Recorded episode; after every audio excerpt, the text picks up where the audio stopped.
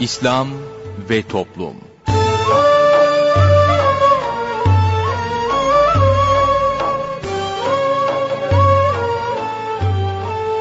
sevgili dinleyicilerimiz, yeni bir programla daha sizlerle birlikteyiz.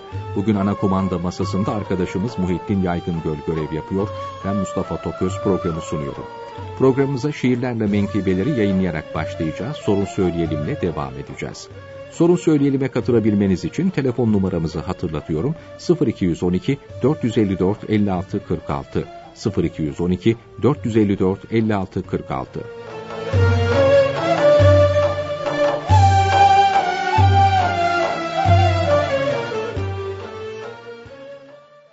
Şiirlerle menkıbeler.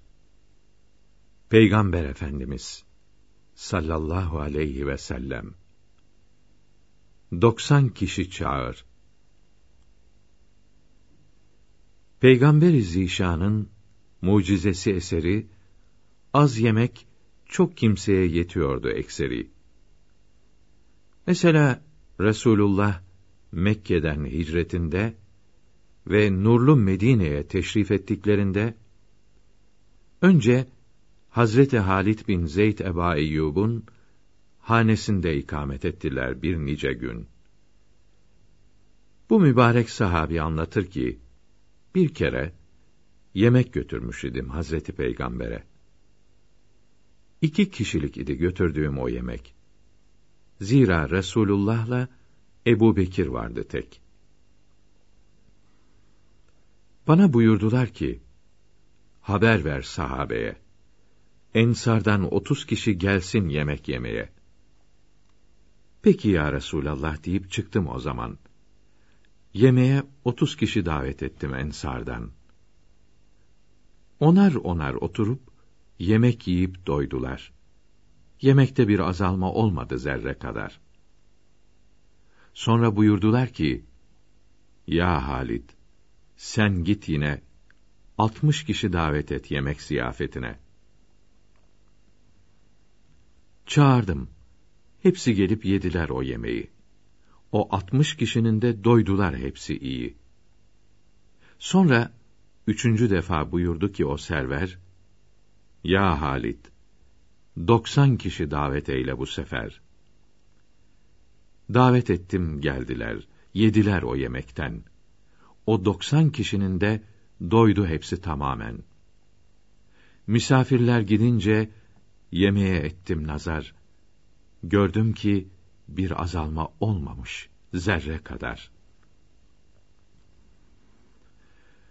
Peygamber Efendimiz, mücahitlerle yine, bir sefere çıkmıştır Rumların üzerine. Eshabın geldiğini duyunca fakat Rumlar, fena halde korkarak, ortadan kayboldular. Mücahitler ordusu, emriyle Resul'ün, düşmanı o mevkide beklediler yirmi gün. Sonra da Medine'ye dönüş için o server hareket emri verdi ordusuna bu sefer. Lakin acıkmışlardı mücahitler bu kere. Gelip arz eylediler bu hali o servere. Dediler ki, bir şeyler yemek arzu ederiz. Zira açlıktan artık yürüyemez haldeyiz. Yere yaygı serdirip, buyurdu ki o server, getirin yanınızda ne mevcut varsa eğer. Kimi bir avuç buğday, kimi hurma getirdi. Küçük bir tencerede bunları pişirttirdi. Ve dua buyurunca, o Nebiyyi Zişan, Hak Teâlâ yemeğe bereket etti ihsan. O kaptaki yemeği dağıttı eshabına. Doldurdu hem de çok çok her birinin kabına. Otuz bin sahabinin kabına yemek koydu. Hepsi de o yemekten o gün yedi ve doydu. Koca İslam ordusu yedi de hepsi tek tek, yine de tencerede eksilmedi o yemek.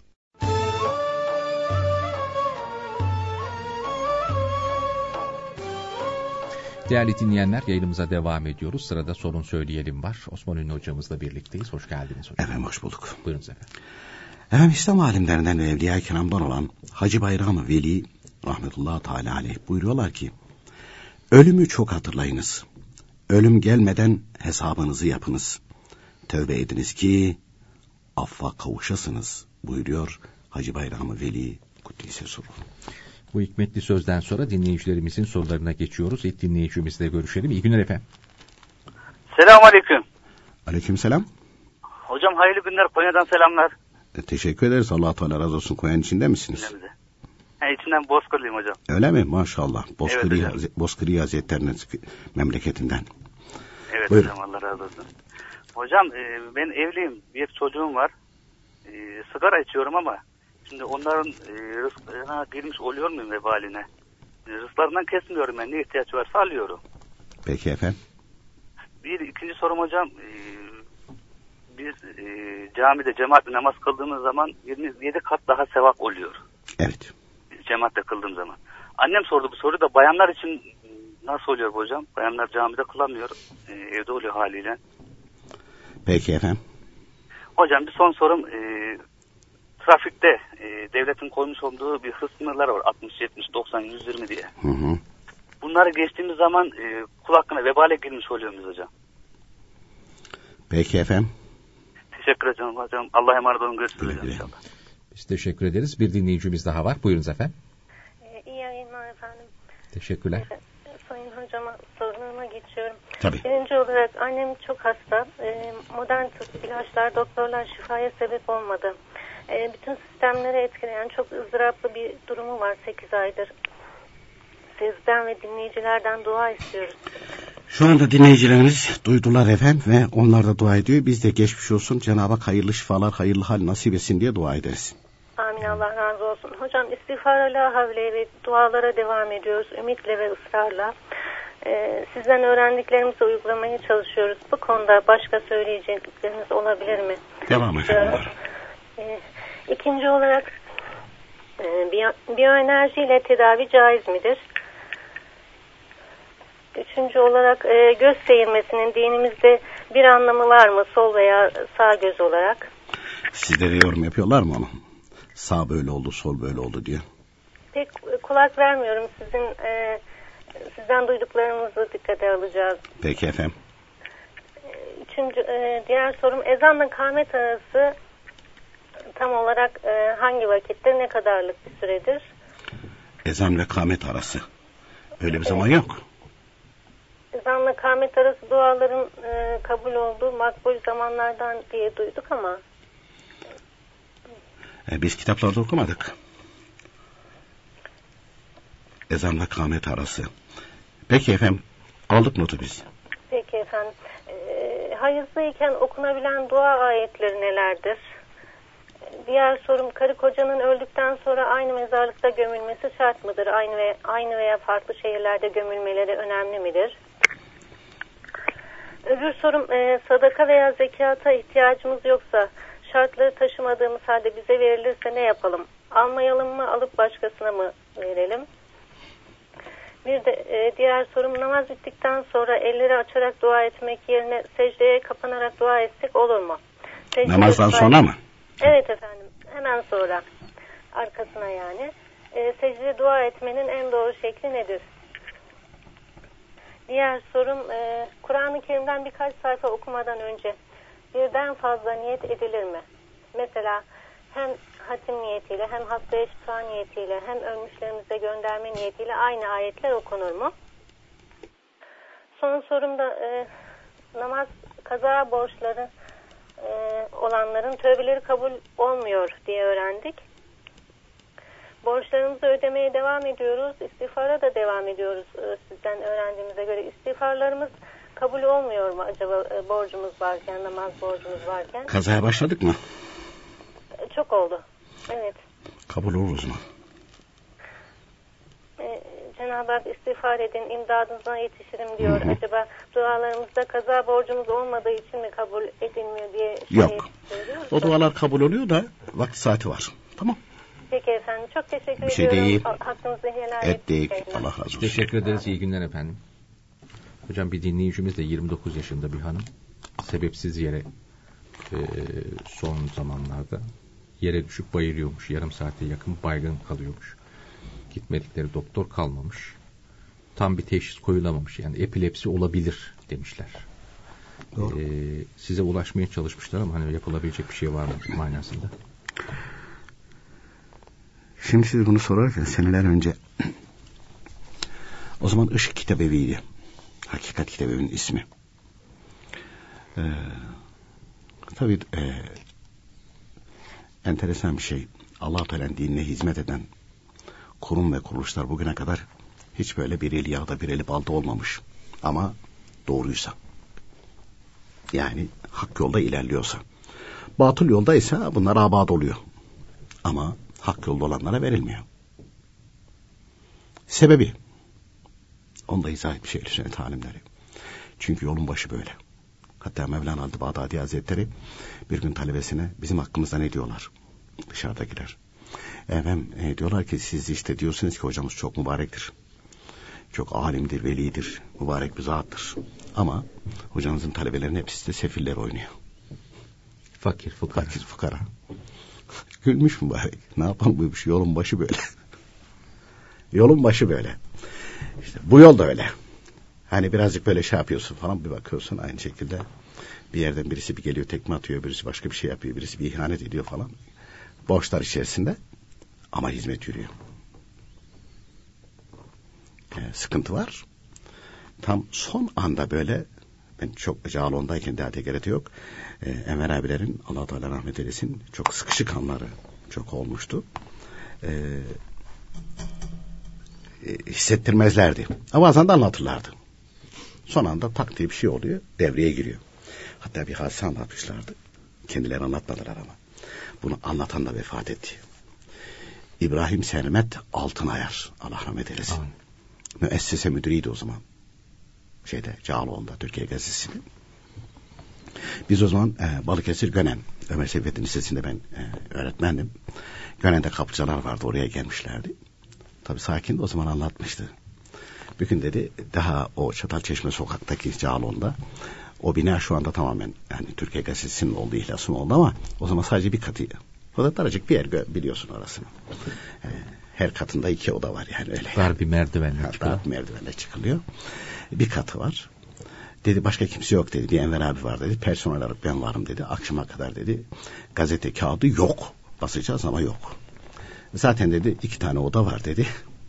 E, Emir abinin kaldığı odayı da Emir abilerle beraber sabahtan akşama kadar dedi oda, e, o odalardaki dolapları defalarca dedi karıştırdık. Kasada para yok, dolaplarda yok, hiçbir şey yok. Şimdiki gibi hani birden de öyle şey yapılmıyor. Hani para bulmak hani birisi böyle aktaracak da öyle bir şey yok. E, akşamüstü olunca Emir abiler eve gidiyor. Tabii kayınpederi ve hocası hocamız diye anlatırlardı. E, Hüseyin Hilmi Efendi rahmetullahi teala aleyh. Tabii Enver abileri o halde görünce sormuşlar. Kardeşim sizi sıkıntılı görüyoruz. Bir şey mi oldu diye soruyorlar. Sordukları zaman anlatırlarmış Enver abiler de. Demiş efendim hani gazeteyi basacak e, gazete kağıdı parası yok. Yarınki gazete çıkmayacak yani. Çıkmayacak yani.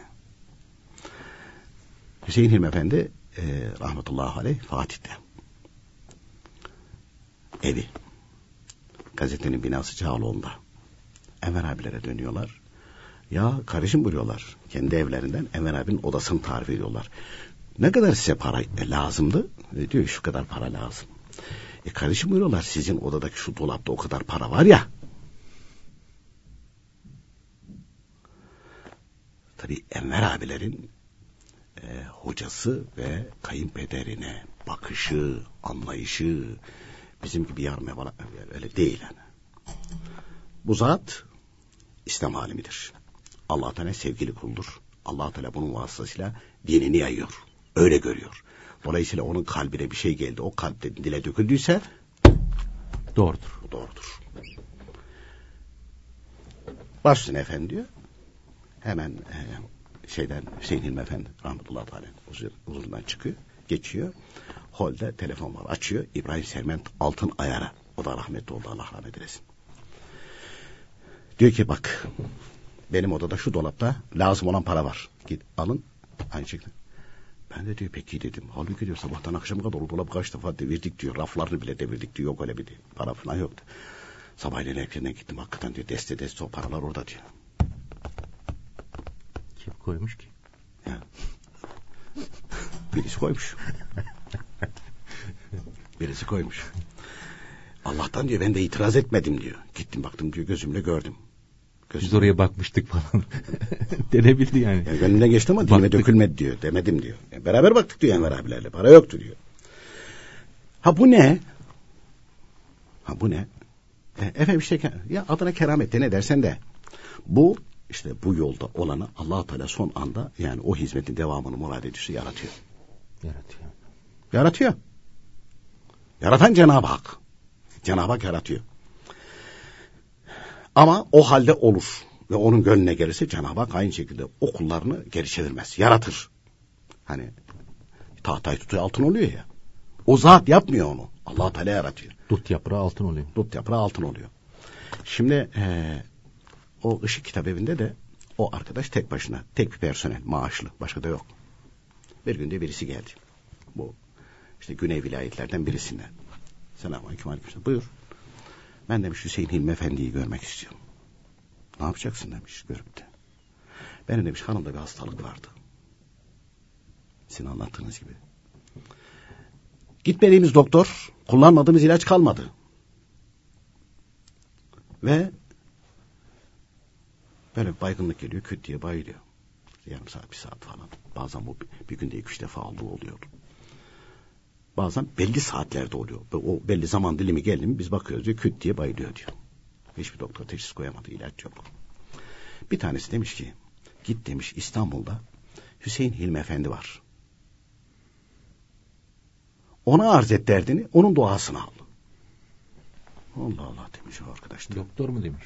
Yok birisi demiş. Ha, birisi, demiş. birisi demiş. Ben hep onun için geldim. Allah Allah ya buraya kadar gelmiş diyor bunu anlatan arkadaş.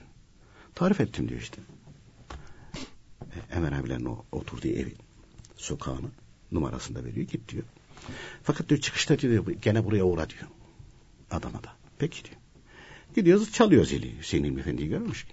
Hüseyin Hilmi Efendi kapıyı açmış rahmetullahi aleyh. Buyurun demiş kardeşim. Ben demiş Hüseyin Hilmi Efendi'yi görmek istiyorum. Ne yapacaksınız demiş kardeşim Hüseyin Hilmi Efendi'yi. Demiş benim hanımda böyle böyle bir rahatsızlık var, bir hastalık var. Gitmediğimiz doktor, çalmadığımız kapı kalmadı. Birisi böyle dedi. İşte o zatın duasını almaya geldim. Mübarek elini kaldırmış. Ya kardeşim demişler. Hüseyin Hilmi de Allah-u Teala'nın aciz bir kulu. Elinden dilinden ne gelir ki? Allah-u Teala hayırlı hal, hayırlı şifalar ihsan eylesin diyor. Adam dönüyor, geliyor. Bunu da anlatıyor bu arkadaşlar.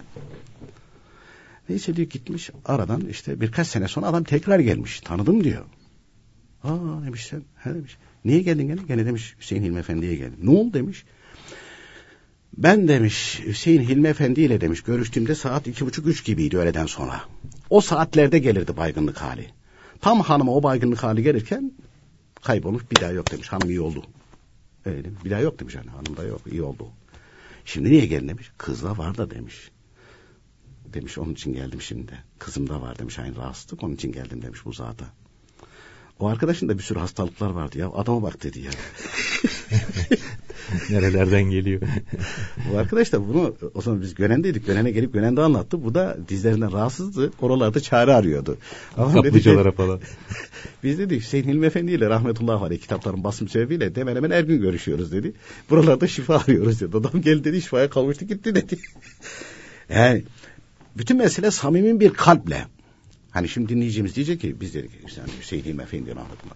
Yok şey yok yani İstanbul'daysa gitsin Hüseyin Hilmi Efendi'nin rahmetullah. Hani kabrini ziyaret etsin. Mehmet Emin Tokadi Hazretleri'nin. Veyahut da diyelim ki bu Konya'dadır Mevlana Celler'in. Veyahut da Sadrettin Konevi Hazretleri'nin kabrinin başına gitsin. E, yahut da Bursa'daysa Emir Sultan Hazretleri'ne gitsin. Molla Fenari Hazretleri'ne gitsin. Yani Allah-u Teala sevgili kullardan birisini gitsin. Bir Fatih on bir İhlas okusun. Hediye etsin. Ondan sonra ya Rabbi bu zatın hatırı ve hürmetine bu hastamıza şifa ihsan eyle diye dua etsin. İstiğfara da devam etsin. Şimdi doktor ve ilaç bir sebeptir. Allah-u Teala bu sevgili kullarını yaratmış bunlar da sebeptir. Şifa ayetleri, şifa için bildirilen dualar bunlar da sebeptir. Şimdi zannediyor ki, herkes zannediyor ki ben doktora gidince iyi olacağım. Bu şifa ayetlerini okuyunca iyi olacağım. Hayır. Bize emir ikisine de yapışmak. Doktora gitmek. Bir doktor bilemedi. Öbürsünü arayacağız. Bilememiştir. Olabilir. Yani bir başkası bir başkası bakarsın. Yaşlı tecrübeli birisi ha der tamam tecrübesi vardır. Cenab-ı Hak onun vasıtasıyla verecektir şifayı. Hatta böyle cüz'i bir ilaç da verir. O ilacı şey yapar. O ilaçta şifa yaratır. Allah Allah der ya gittik hani bir sürü para bastırdık aynı şekilde ilaçlara pahalı pahalı ilaçları kullandık bir şey olmadı. Ya onun pahalısı ve ucuz olması önemli değil. Cenab-ı Hak ondan şifa gönderecek mi gönderecek mi? Ot yersin şifa verir Cenab-ı Hak. Ama ona inanmak gerekir. Hani diyeceksin olur mu bu? Şeyde Hüseyin Hilmi Efendi'nin rahmetullahi teala, teala aleyh bir hanımefendisi vardı. Nefise Sıret hanım rahmetullahi teala aleyh. Bu hanım Seyyid Abdülhakim Arvas Hazretleri'nin ki Hüseyin Hilmi Efendi rahmetullahi aleyh'in kayıp ederidir. Ve Hüseyin Hilmi Efendi rahmetullahi aleyh açık net bir şekilde bütün e, Seyyid Abdülhakim Arvas ta, talebeleri anlatıyorlar. Herkes iyi biliyor ki bu Nefise Sıret rahmetullahi aleyh hanımın babası Yusuf Ziya amca Seyyid Abdülhakim Arvas'ın talebesi. Talebelerin içerisinde herkes iyi biliyor ki Efendi Hazretleri diyorlar. Efendi Hazretleri bu, bunu çok seviyor. Yusuf Ziya Bey'i çok seviyor. Hüseyin Hilmi Efendi de zamanında bana anlatıyor. Yani çok sevdiği bir talebesinin kızı. Ayrıca ben Hüseyin Hilmi Efendi rahmetullahi teala aleyh hazretlerini bizzat dinledim. Ben de de hocama gittiğim zaman bir, iki tane divan vardı. Birisinde kendi otururlardı. Birisinde de aynı şekilde e, bizi Gelen. karşına biz, ha, gelenler oturdu. Ben de karşına oturtmuştum. Bir gün böyle gittim. Önüme bakıyordum. Fakat e, onlar Efendi Hazretleri bazıları Efendi Baba diye anlatırdı. E, baktım dedi e, yani Efendi Hazretleri'nin oturduğu divanın örtüsü sallanıyor. Demiş herhalde kedi var dedim diyor. Baktım oradan bir kız çocuğu çıktı. Böyle pasta falan gelmişti. Koymuşlardı falan. Ondan sonra e, döndüler. Ya kardeşim buyurdular. Bizim hanımmış meğer o buyurdular. Yani küçük çocukken de e, Seyyid Abdülhakim Arvas Hazretleri'nin nazarlarına ve sohbetlerine şey yapılmış. Ve buyurdular ki e, işte Seyyid Abdülhakim Arvas Hazretleri'nin teveccühü var kardeşim buyurdular bizim hanım üzerinde. Zaten Yusuf Ziya Bey'i çok severlerdi buyurdular. İşte bunu bizim hanım yapmış bu pastayı buyurdular. İyi şifa olur. Hiç unutmuyorum onu. İyi şifa olur. Şifa olur mu? Elbette buna inanırsan. Buna inanırsan. Şimdi hatta e, e, bu hanım için rahmetullahi aleyha Seyyid Abdülhakim Arvas Hazretleri'nin bir böyle bir beyti de var. Yazmışlar. İltifatları var yani. Ben Fatih'te otururken hala hayatta. İşte bir teyze. Yani bu hanıma e, o gözle bakıyor. Rahatsızlandığı zaman gidiyor. Bu hanım da diyor ki bir pirinç tanesi yutuver. Oraya getirecektim sözü. Yutuya iyi oluyor. Şimdi bazılar diyecek efendim pirinç tanesi olur mu ya? Bu zamanda işte modern bir çağda ilaç var falan. Hala anlaşılmayan bir nokta var. Pirinç tanesi de Peygamberimiz Aleyhisselatü Vesselam tükürüğünü sürüyordu, iyi oluyordu. Efendim o mucize. Hayır. Hepsini yaratan Cenab-ı Hak. İlaçta da şifayı yaratan, otta da, pirinçte de, toprakta da, tükürükte de te- şifayı yaratan Cenab-ı Hak. Hangisi sebeptir onu biz bilemeyiz. Dolayısıyla nasıl, madem doktorlar gitti başka doktor da arasın. Eğer onlar da bulamazsa otursun yani kendi şehrinde böyle bir evliya bir zat ve onun kabri de yoksa otursun tam İlmihal Saadet Ebediye. Yoksa interneti varsa e, tam İlmihal Saadet Ebediye'ye girsin büyük alimler yazsın orada o şiir gelecek. O şiiri okusun. Okuduktan sonra bir Fatiha üç İhlas. Fatiha'dan önce üç salavat, üç İhlas'tan sonra üç salavat okusun. Ya Rabbi okuduklarımı bu şiirdeki isimleri geçen zatların ruhlarına hediye ettim. Ya Rabbi bu zatların hatırı ve hürmetine benim aynı şekilde bu hastama, anneme şifa ihsan eyle ya Rabbi veyahut da bu hastama şifa ihsan eyle diye dua etsin. Buna da devam edesin. İstiğfara da devam edersin. Bunların hepsi sebep. Biiznillahü teala Cenab-ı Hak şifa ihsan eder efendim. İnşallah. Peki efendim ikinci bölümde devam edeceğiz.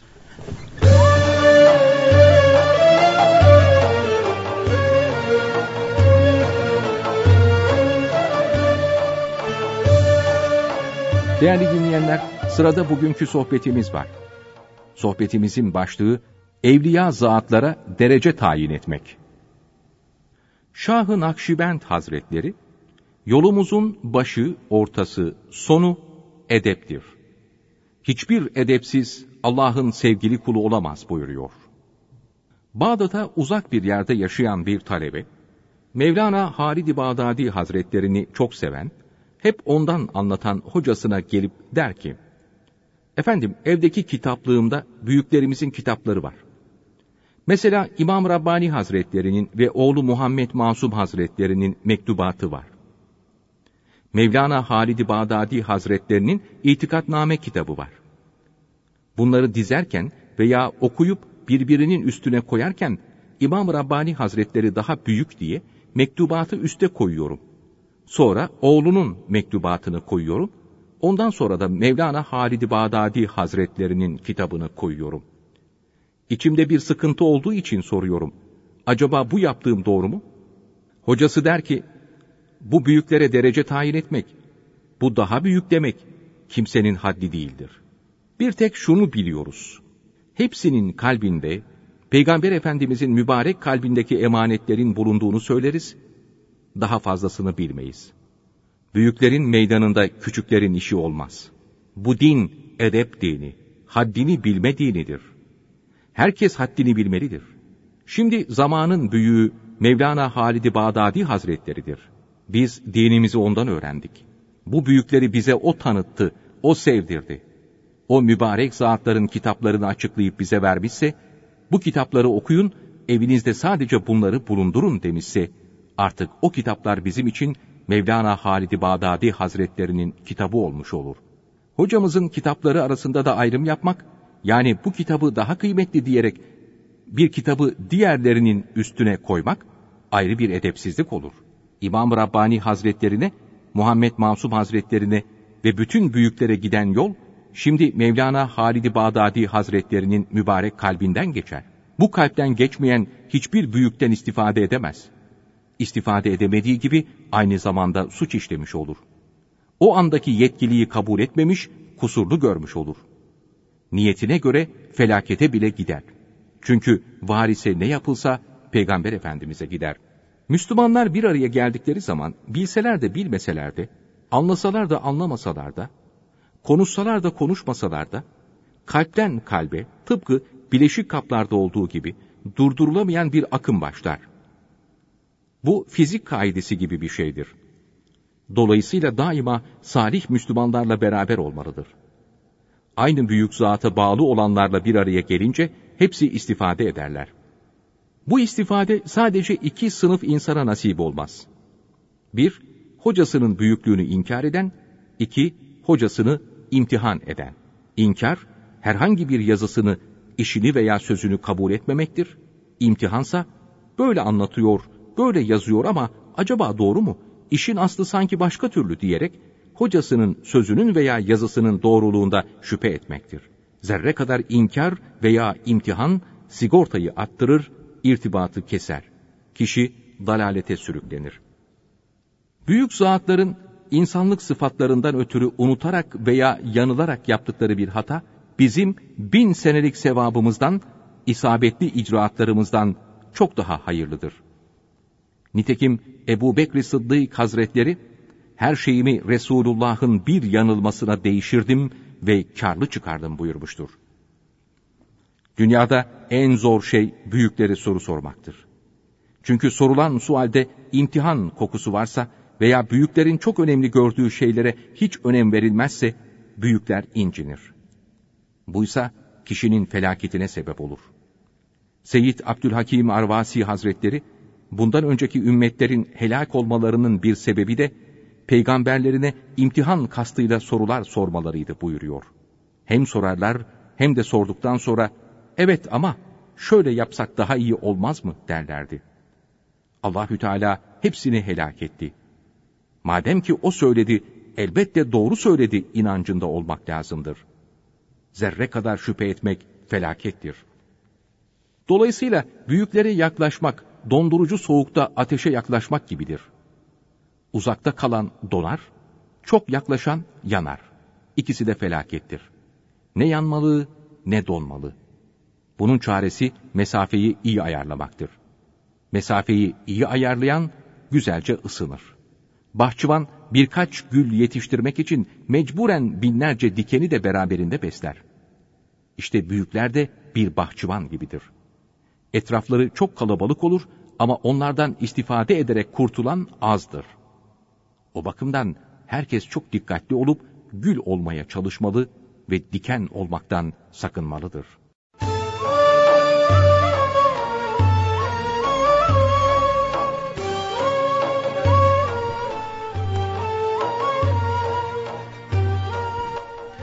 Değerli dinleyenler, yayınımıza devam ediyoruz. Sorun Söyleyelim'in ikinci bölümüyle sizlerle birlikteyiz. Buyurunuz hocam.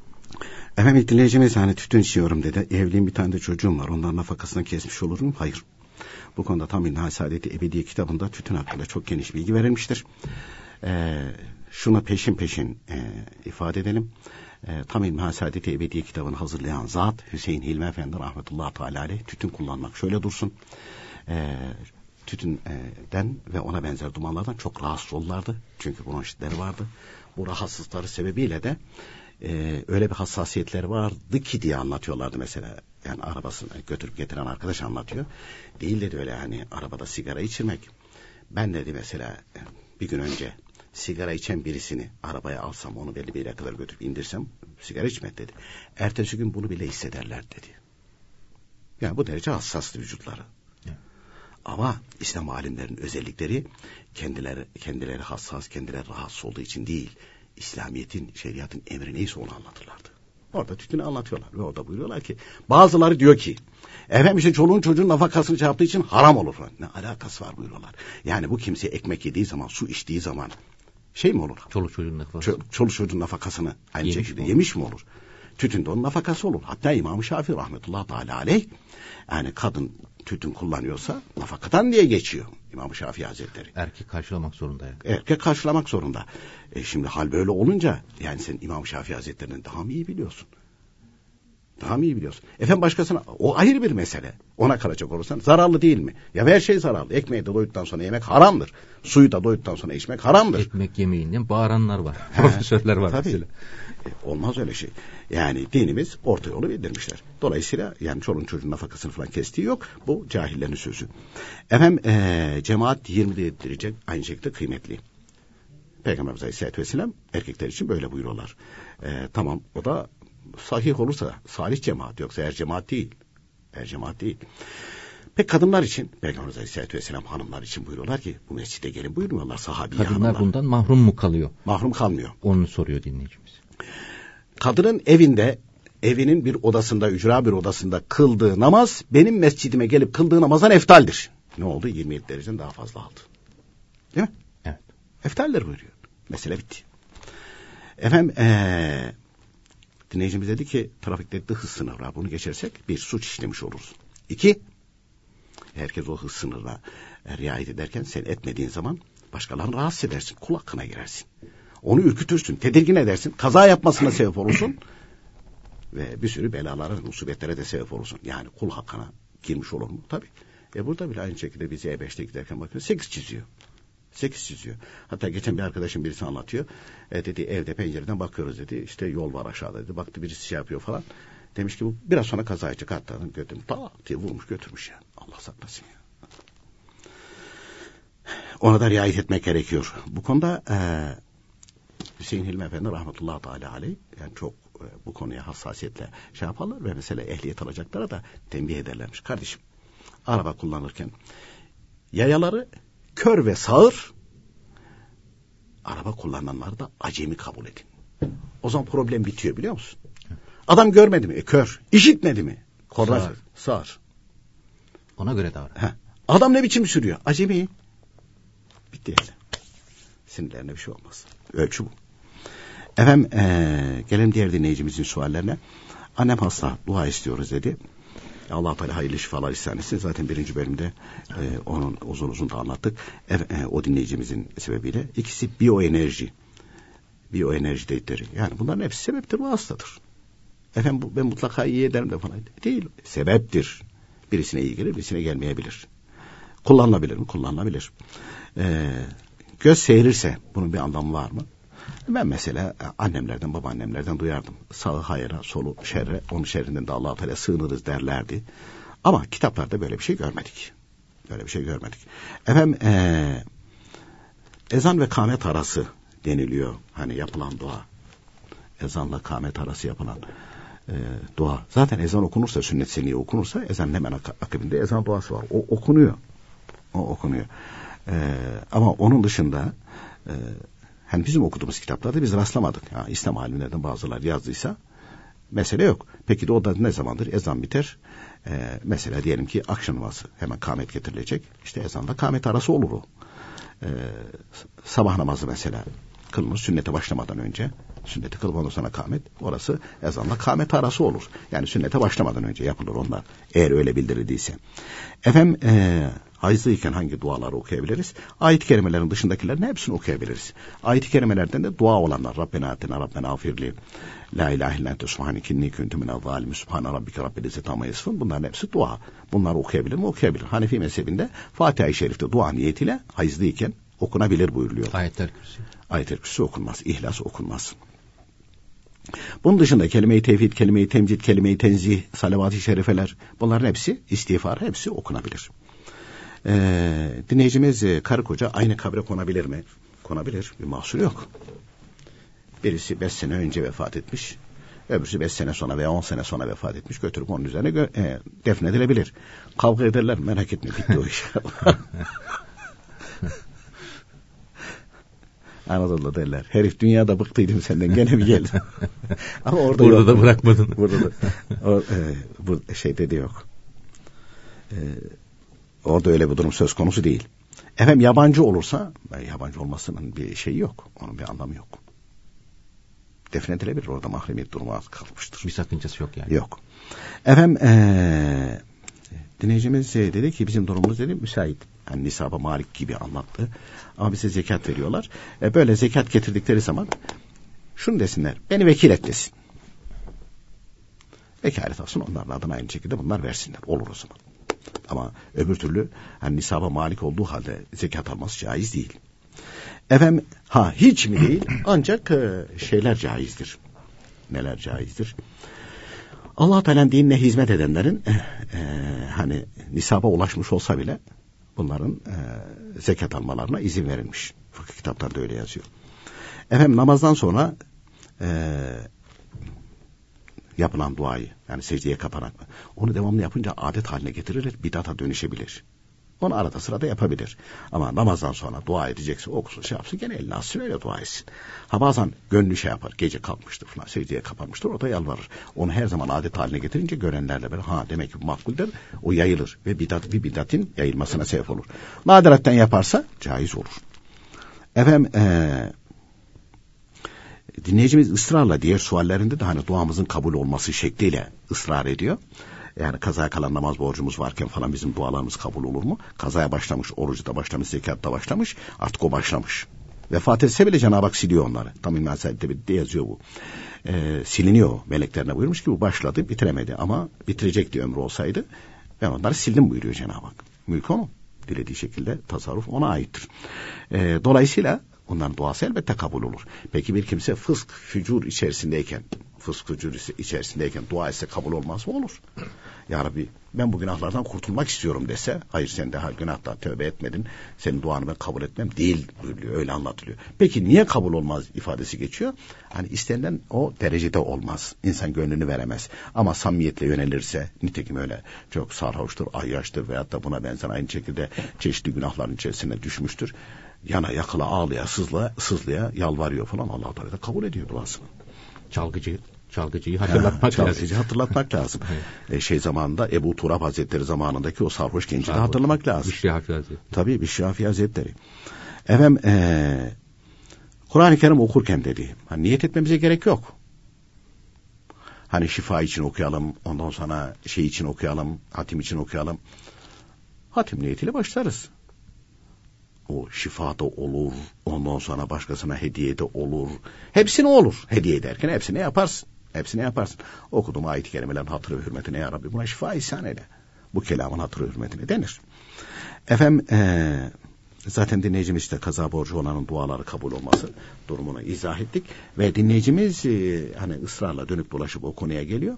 Efendim onda endişe etmemeli. E, Abdülkadir Geylani Kutsi Sözleri'nin e, vaktimiz daraldı ama onu nakledi verelim.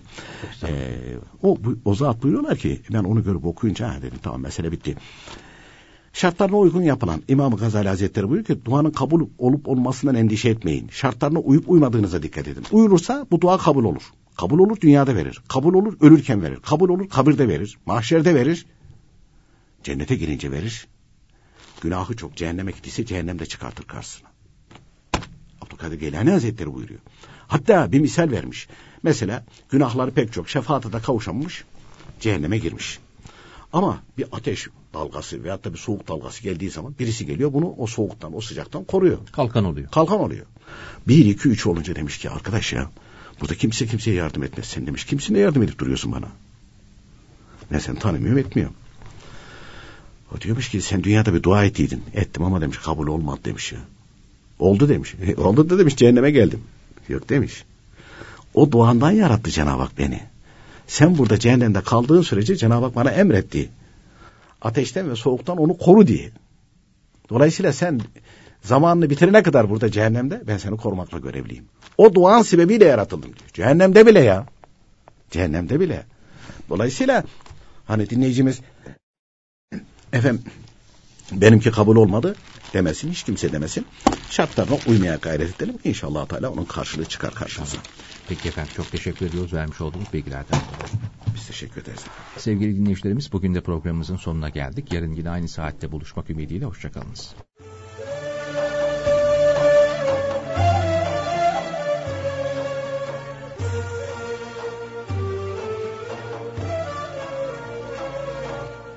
İslam ve toplum.